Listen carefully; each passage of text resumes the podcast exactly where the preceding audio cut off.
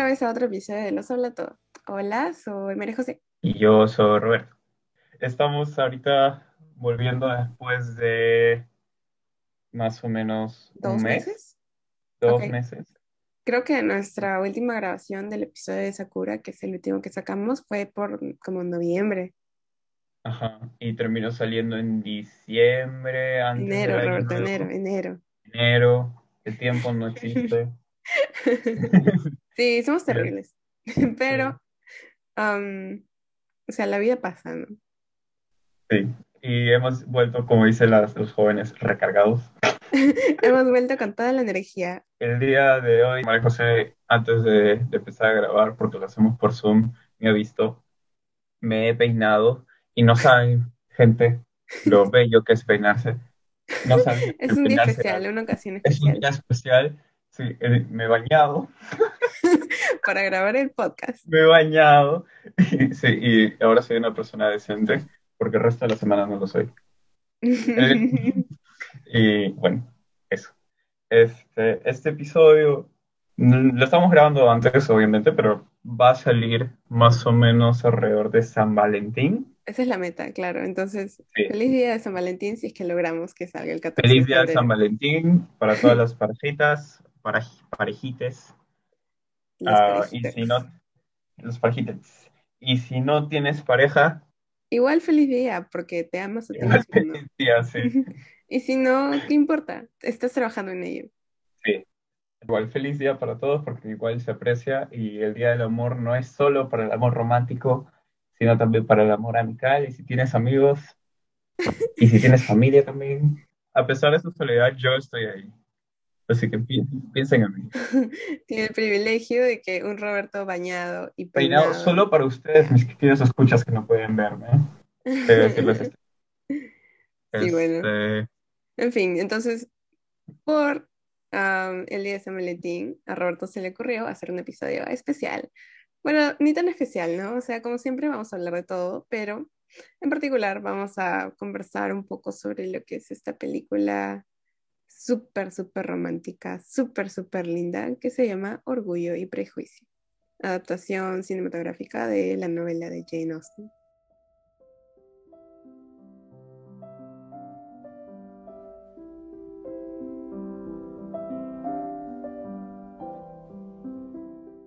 Sí, bueno, ah, ahorita voy a proceder a contar un pequeño resumen de lo que vendría a ser esta película, esta adaptación, para aquellos que quieran recordar.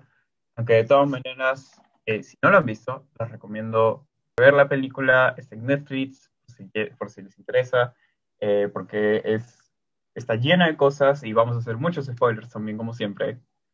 La historia narra la accidentada relación entre Elizabeth Bennet y el señor Darcy, quien a primera impresión se veía como un hombre estirado y rígido, pero luego demuestra tener una gran compasión y calidez, la cual termina ganando el corazón de nuestra protagonista.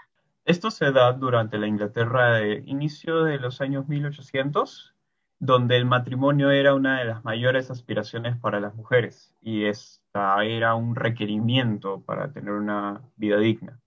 En el caso de Elizabeth en particular y sus cuatro hermanas, las hermanas Bennet, de no contraer el matrimonio, su familia perdería toda la propiedad que posee a la hora de fallecer su padre, porque las mujeres no her- no heredan y quedarían totalmente desamparadas. Entonces, hay una presión social por ahí, aparte de ellas, de conseguir un marido lo antes posible, porque si no, Sí, lo cual es un tema que se ve a lo largo de toda la película, ¿no? Esa desesperación por, por casarse, por conocer a alguien, eh, que personalmente a mí me chocó. O sea, yo no había visto la película, la, la vi para el episodio de Los Habla Todo.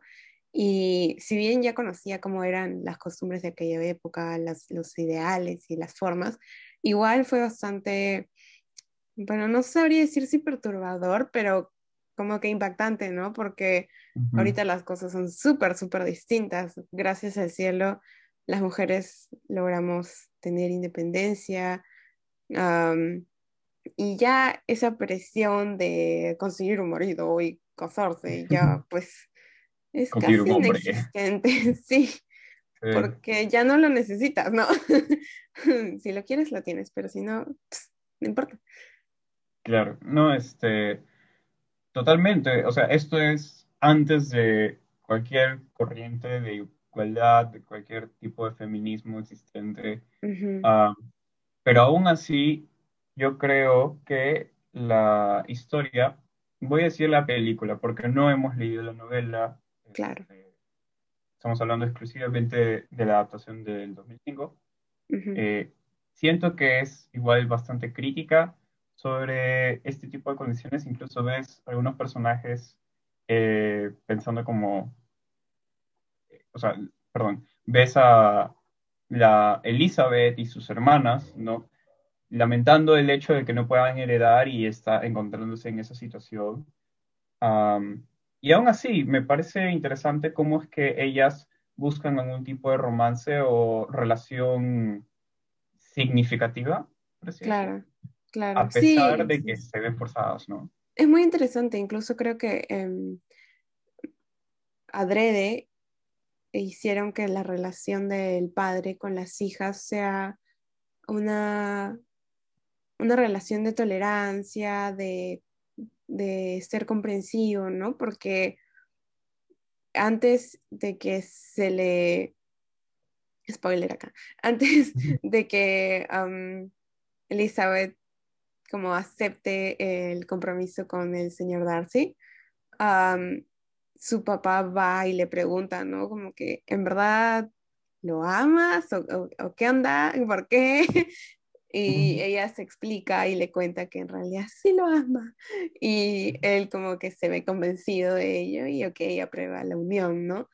Pero es como una postura súper progresiva, ¿no? No sé qué tanto sea real eso en el libro que fue escrito ah, en 1790 y pico.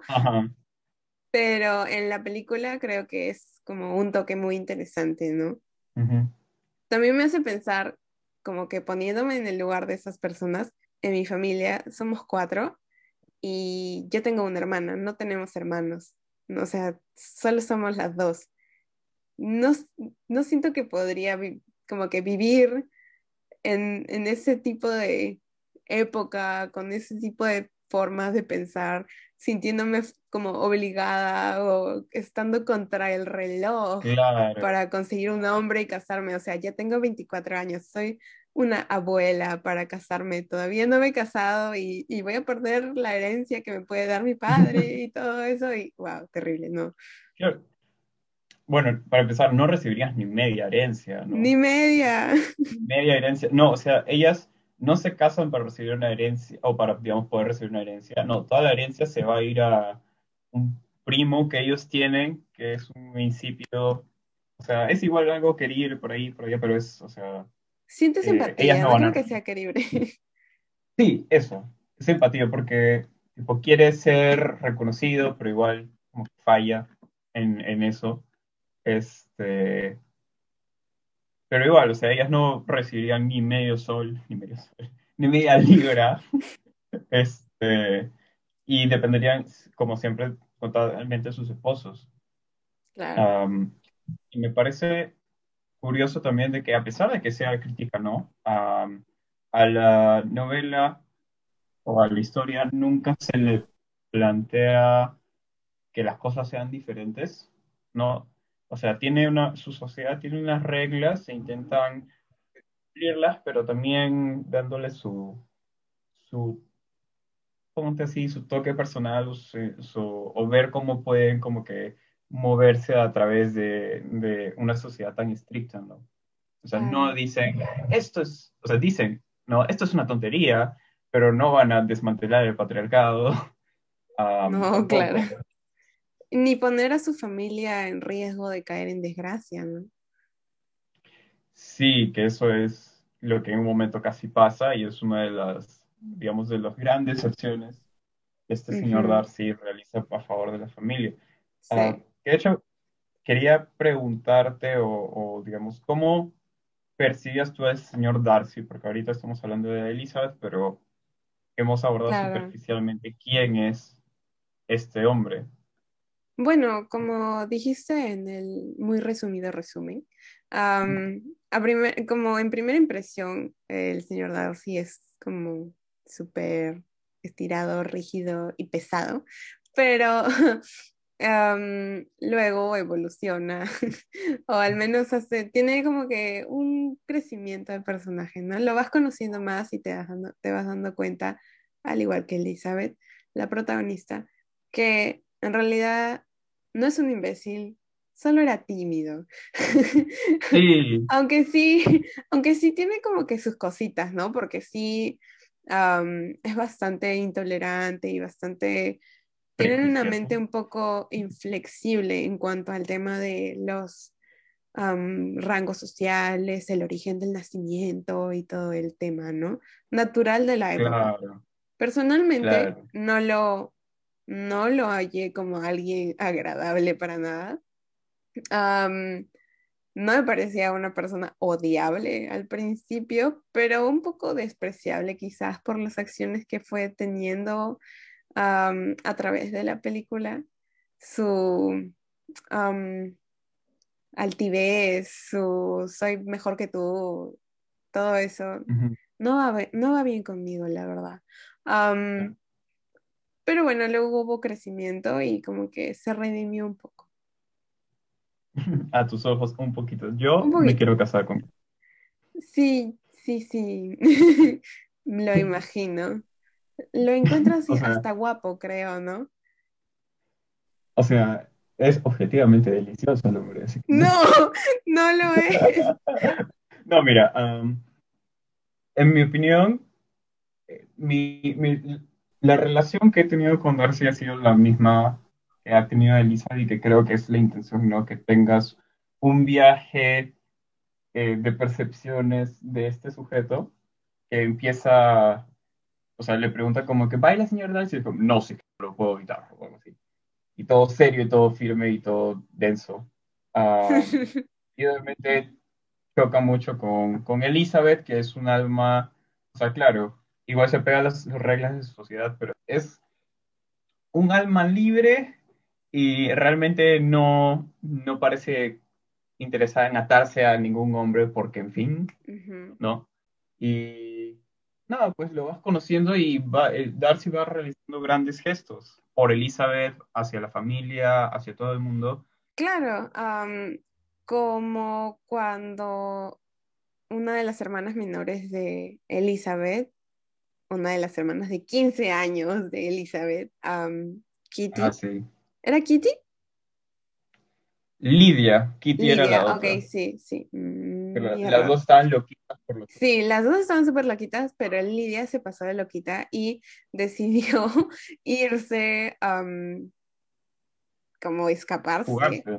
Sí, fugarse, de su casa con un soldado que conocieron todas las hermanas un día yendo a comprar listones, quien al principio se, se mostraba como una persona decente, agraciada, incluso un posible buen, buen esposo para Elizabeth, pero resultó que en realidad era un apostador, bebedor y mala persona, a quien el señor Darcy ya había conocido en el pasado porque habían crecido juntos. Y me refiero al señor Wickham, a un soldado que se presenta así súper guapo con su con su ropa de soldadito, ¿no? Rojita y todo.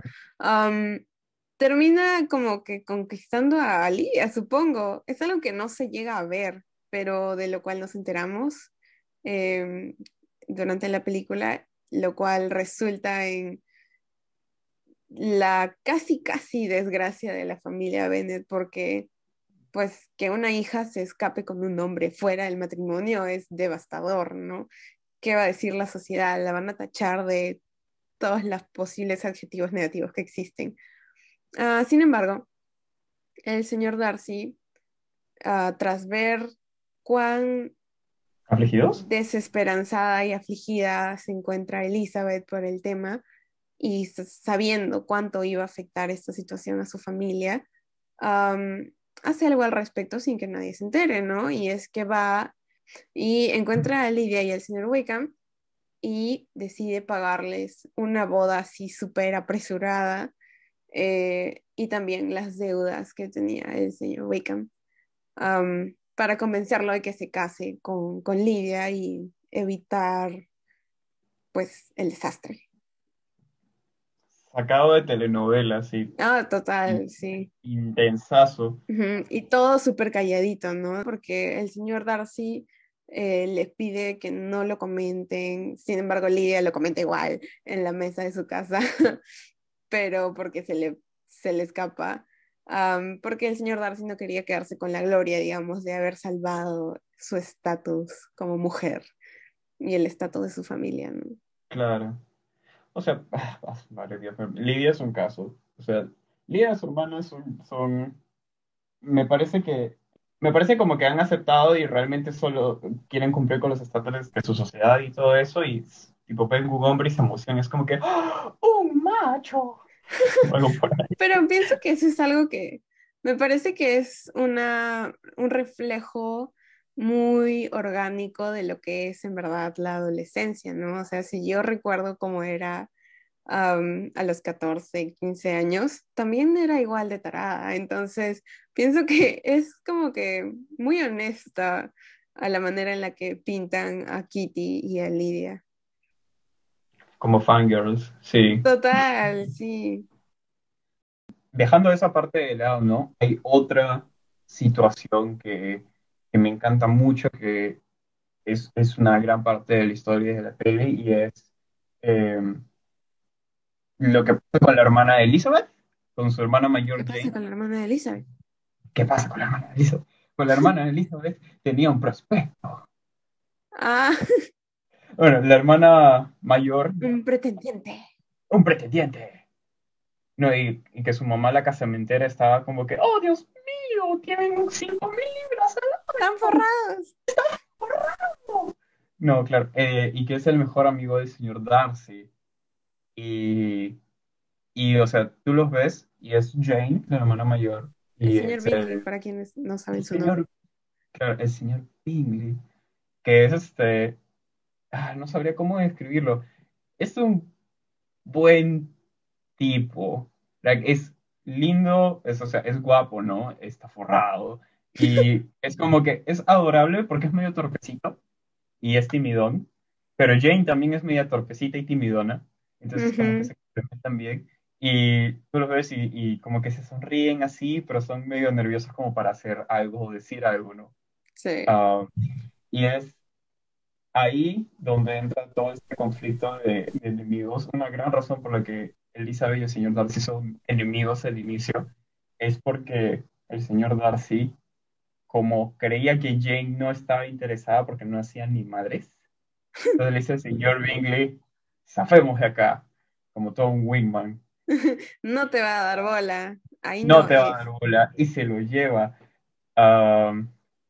y Jane te queda toda despechada, pero no lo dice porque ella es bien, bien, como que guarda sus sentimientos y todo eso. Y eso también sale, o sea, eso sale a flote en una de las escenas más intensas cuando el señor Darcy, después de actuar aparentemente todo grosero y todo faltoso así, y este, y medio, um, ¿cómo se diría? Awkward, incómodo, torpe, o, sí, ¿no? Incómodo. O sea, actuar de forma incómoda y medio extraña, resulta que va y le dice a Elizabeth que la ama, a pesar de su buen juicio, el los de su familia y, y la inferioridad de su, de su nacimiento. Sí, yo la verdad a, ese punto le hubiera tirado una cachetada. Yo no sé cómo nuestra amiga Elizabeth se aguantó. Claro, o sea, le abrió grueso, pero le metió verbo, así que no sabía decir. Yo estaba como que, ah, su amigo. o sea, la cosa es de que, la cosa es de que eh, Darcy va y de forma muy embelesada se le confiesa a Elizabeth a pesar de su buen juicio y todo eso, este, y Elizabeth lo rechaza, y apenas se ponen todos sensibles y todo eso, eh, ella le dice como que no solo lo rechaza, sino también lo insulta, y le dice como que usted es la que se eh, separó a mi hermana, a mi querida hermana, Y no lo niegue. Y no lo niegue, es como que no lo niego, pensé que era indiferente, es como no era indiferente, ni siquiera me dice sus, sus ni siquiera comenta sus sentimientos conmigo, y es como, y el huevón, toda su cara de, la cagué. su cara de, pucha. Ajá. Pero, y pa- pasan de una confesión bajo la lluvia y, un, y su deseado matrimonio a insultarse, Literal. a insultarse grueso como hacía Inglaterra. Usted se burla de mí. No. Está rechazándome. Seguro los sentimientos que según dice han frenado sus intenciones le ayudarán a superarlo. Puedo preguntar por qué, con tan poca civilidad, me rechaza así. Y puedo preguntar por qué, con tan evidente intención de insultarme, decidió decirme que yo le agrado en contra de su buen juicio. No, créame, si no yo fui civilizada, esa es suficiente excusa, pero tengo otras razones y lo sabe. ¿Qué razones? ¿Cree que haya algo que pudiera tentarme a aceptar al hombre que arruinó, tal vez para siempre, la felicidad de mi querida hermana? Yo creo que Elizabeth está a punto de arrancarle la oreja al señor Darcy. Sí, a mordidas. No, este, no, que, ah, ahí en esa parte es bien bacán porque tipo se van a sacar los ojos, pero luego se quedan un segundito ahí como pegaditos y como que bajan la mirada y se miran los labios el uno al otro y es, luego se van. Es- y, uno se queda ahí con la, la sugestión ahí de, uff, Besito. Mío. y visito. no hubo visito. No, bichito. Me dejó con el gunush. y pues, Y ya pues, y pues maltratan al espectador. no sé, yo no sé cómo te sentiste tú en esa escena. Yo suspiré mucho. Así como, como las mujeres de aquel tiempo y en el romanticismo, y hice como que, ¡ah! Darcy. Yo no Este. suspiro, pero, pero me quedé como que en shock. Sí. Oye, ¿sabes qué? De verdad me, me he puesto a, a preguntarme sobre, o sea, esta es una peli romanticona, Claro. es una novela rosa, es romance a la vigna en todos los aspectos, la iluminación, el, todo, el vestuario, todo. Este, y en cuenta para una peli tan de, roles de género, de que, claro, yo la estoy viviendo bastante y eso no es algo que realmente se nos enseñe, ¿no? Como apreciar el romance. Ah, sí. O sea, que es básicamente por la rigidez em, de la sociedad en la que vivimos, ¿no? Particularmente en la sociedad latinoamericana, ¿no? Porque creo que es claro que las personas que somos de Latinoamérica, en este caso de Perú, podemos decir que en nuestra cultura hay un gran sentido de defender lo masculino y lo que te hace hombre de verdad, ¿no? Y ver, ver romances no te hace hombre de verdad. Claro.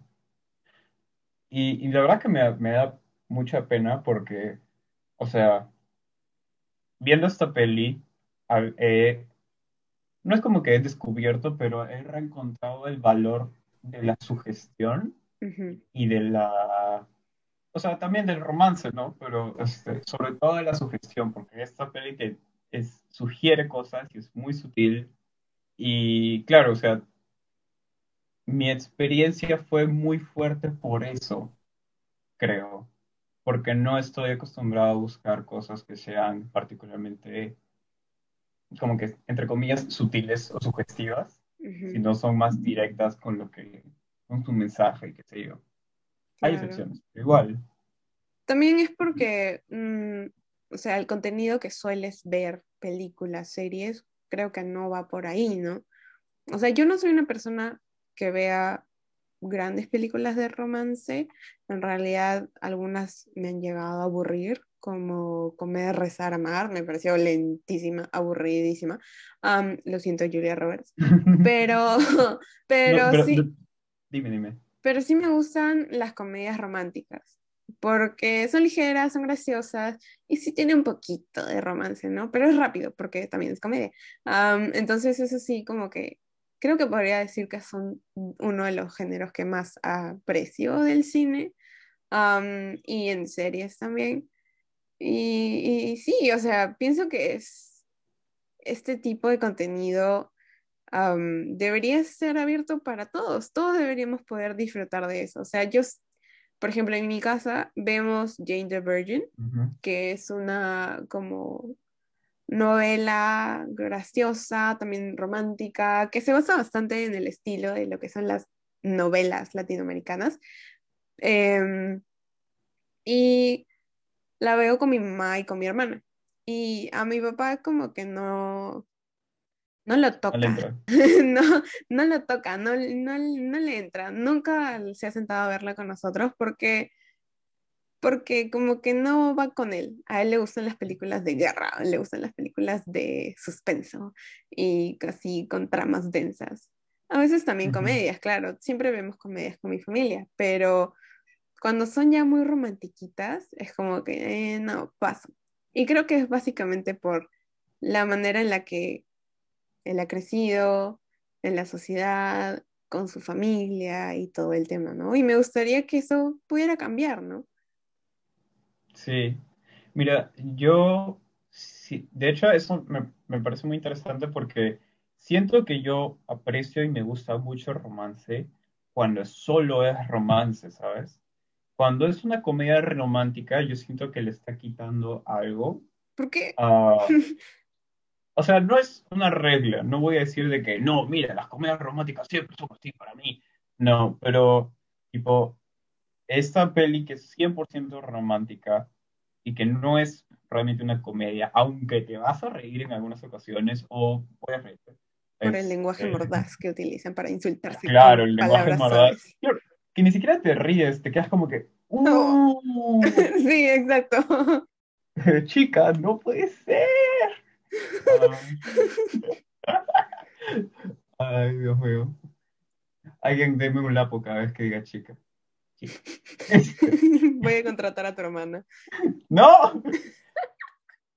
O sea, siento de que en un romance ya puramente, netamente romance como este, lo he podido disfrutar más porque tengo una experiencia emocional mucho más fuerte. Y en una comedia que es netamente comedia, también tengo una experiencia distinta, pero también es mucho más fuerte, ¿no? La eh, conclusión que saco de esto es de que eres un purista.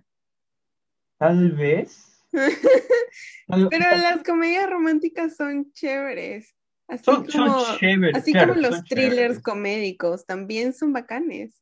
¿Qué es un thriller comédico? Ah, es cuando, tipo, es una serie o una película como que medio de acción, medio de suspenso, más que todo acción, pero también tiene beats de comedia, como que humor negro. ¿Es como el señor y la señora Black o algo así? ¿Quién? Eso de... uno con Brad Pitt y Angelina Jolie, donde ambos... Mrs. Un par Smith. Smith, perdón. Sí. ¿Cómo eso? claro, más o menos, sí, ajá. Ya. Mm, Aunque eso es un poco parodiando a las películas de acción, ¿no?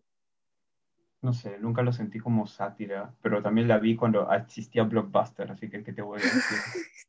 Este, sí. Em, pero claro, o sea, claro, creo que la, la experiencia de ver una película que sea netamente de romance, creo que es muy muy disfrutable y creo que pueden disfrutarlo todo el mundo. y no sé, tiene cierta intensidad, ¿no? Cierta evocatividad, por así decirlo. Claro, te sientes como especial, Lana del Rey sonando en el fondo. Ah, eso es una imagen. Una imagen. Eso, es, es, una imagen, o sea, bueno, este, no, claro. Ah, lo que me hace pensar en como que qué otras novelas o qué otras películas hay así. Porque el grueso de romance que he visto son comedias románticas, pero romance puro.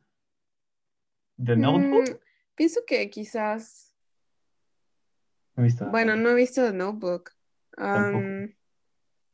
podría ser Gatsby.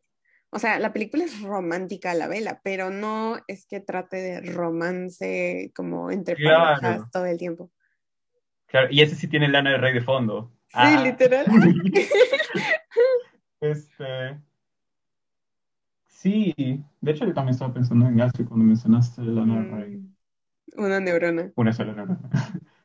Pero sí, o sea, eh, a mi parecer ha sido una, ¿cómo cómo diría? Una viewing experience bien sólida y bien, bien robusta. Hay un montón de cosas que pasan acá. Sí, sí, sí. Es como, es que bueno, siendo un material escrito tan amplio que se ha hecho series, se ha hecho, se han hecho como dos películas más, ah, mucho más antiguas. Eh, conocemos la serie en- de la BBC del 95. Y lo está Bridget Jones. Es un montón, un montón de material, ¿no? Entonces, como que meterlo todo en una película de una hora y cincuenta es, es un arduo, arduo trabajo, ¿no? Han- creo que han hecho un gran trabajo en cómo resumirlo y adaptarlo. Claro. No, está perfectamente logrado. Um, a la hora de, de, claro, redactar el, el resumen y todo eso, eh, en un inicio intenté como condensar todo lo que pasaba en la película, pero hay como cinco arcos distintos, de los cuales dos creo que ni Sí. siquiera hemos tocado. Es que pasa un Ah, montón. Pasa un montón y pero la verdad es que te lo ponen de tal forma que es completamente claro a la hora que lo ves. Tipo, Claro. hay toda una situación que pasa con ese primo insípido con el que tú como que empatizas, pero no El como que señor Collins y Charlotte el señor Collins y la Charlotte que es amiga de de ajá, ah, que ella me parece un excelente personaje que se casa completamente por necesidad y no tiene ni su relación no tiene nada de romance. Nada, nada de romance. Y es, o sea, hace más realista la peli. Como que, Claro, ok, no. siento- pi- pienso que mm, como opinión general de la película, creo que esa es algo- una de las cosas que más me agradó, y es que a pesar de ser como basada en otra época totalmente distinta, a pesar de que no me puedo identificar de ninguna manera con las historias de estas personas, am, aprecio mucho el realismo eh, en el- con el que se cuentan las relaciones interpersonales de todos los personajes. Am, O sea, la dinámica que tiene Elizabeth con sus hermanas, con su hermana, con su hermana mayor o más o menos am, igual en edad que es Jane, con sus hermanas menores, que están un poco fuera de su radar, ¿no? Porque tienen bastantes años de, de edad De de diferencia, sí. diferencia, eh, con su mejor amiga Charlotte, con, con su mamá, con su papá, con el ah, primo extraño, señor Collins, con Ujú. todos, o sea, am, creo que por eso es una historia tan rica en todo, porque ocurren muchas cosas, pero no te sientes como saturado por ello porque todas las relaciones se entrelazan y es así como ocurren tantas cosas, ¿no? Porque todas las personas tienen una historia.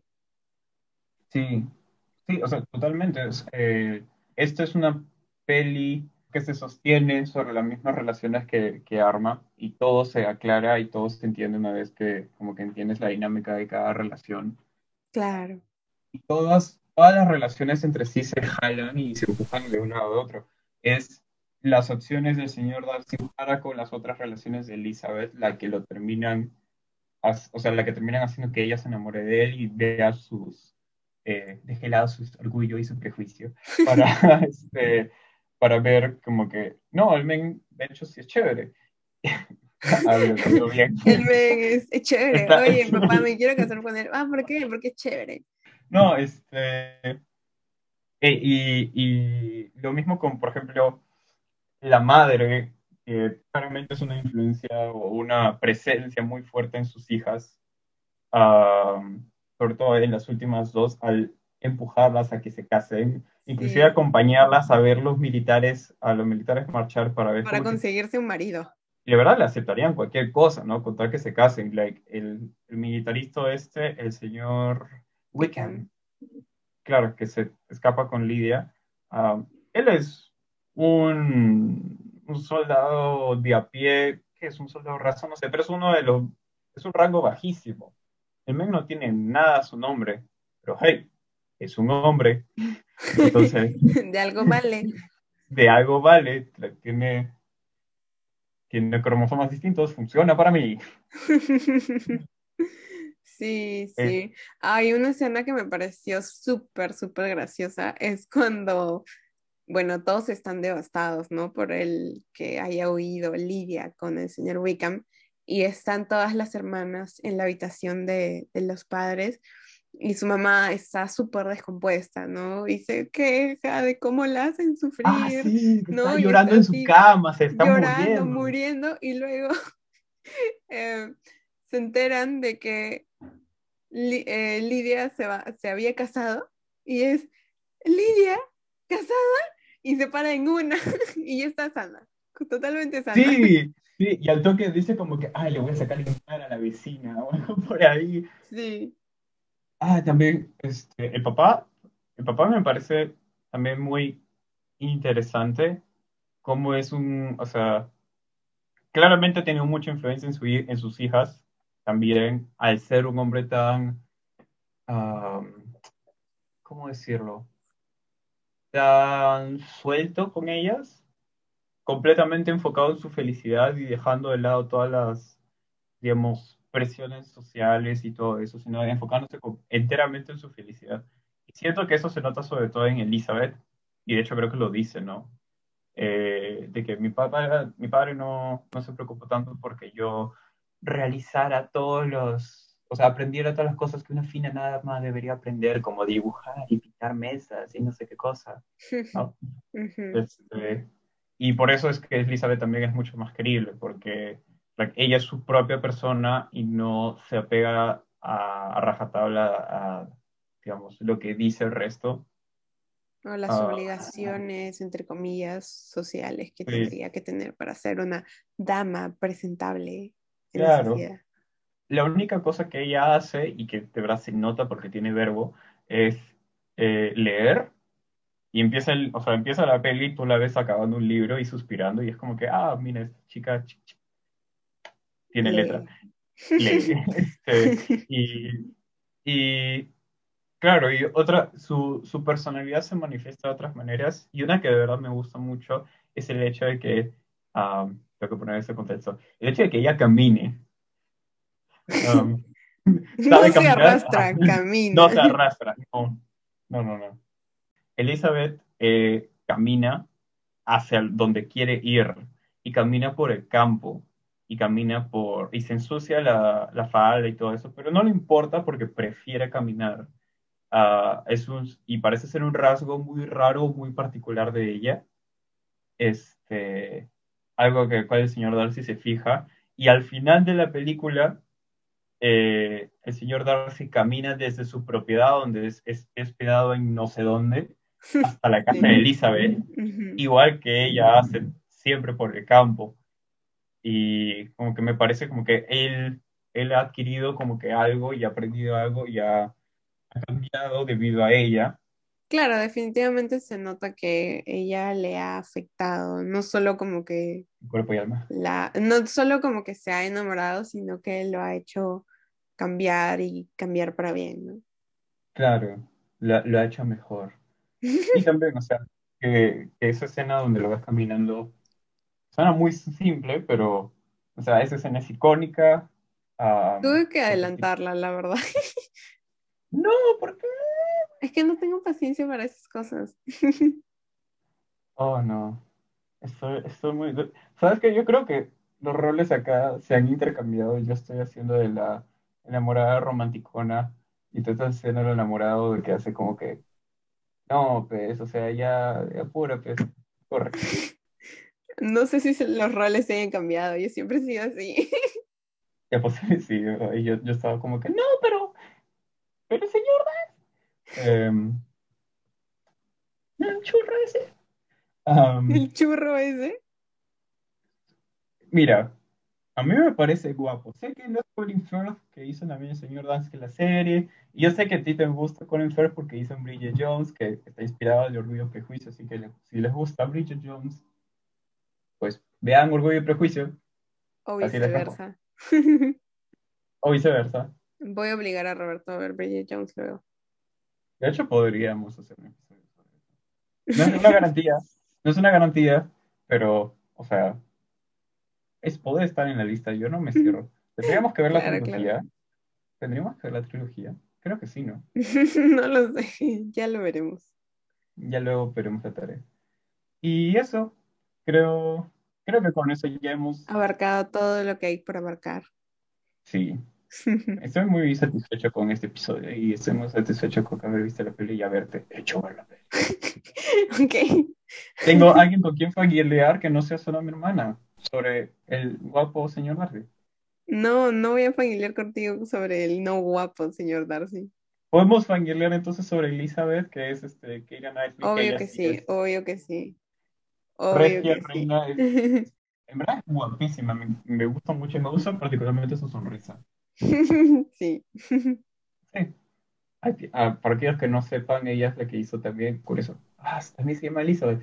Es la que hizo Elizabeth en Piratas del Caribe. Cierto, también se llama Elizabeth. Sí. Bueno, ¿quién no va a conocer a Keira Knightley? Keira Knightley sale en todo, pero bueno. La pueden confundir con Natalie Portman porque hasta... Ok, sí. De hecho, este, ella, Keira Knightley hizo con Natalie Portman en, eh, en Star Wars, en La Venganza Fantasma, y sé que en el set eh, las mamás o una de las mamás se confundió entre ellas de hija. Oh, wow.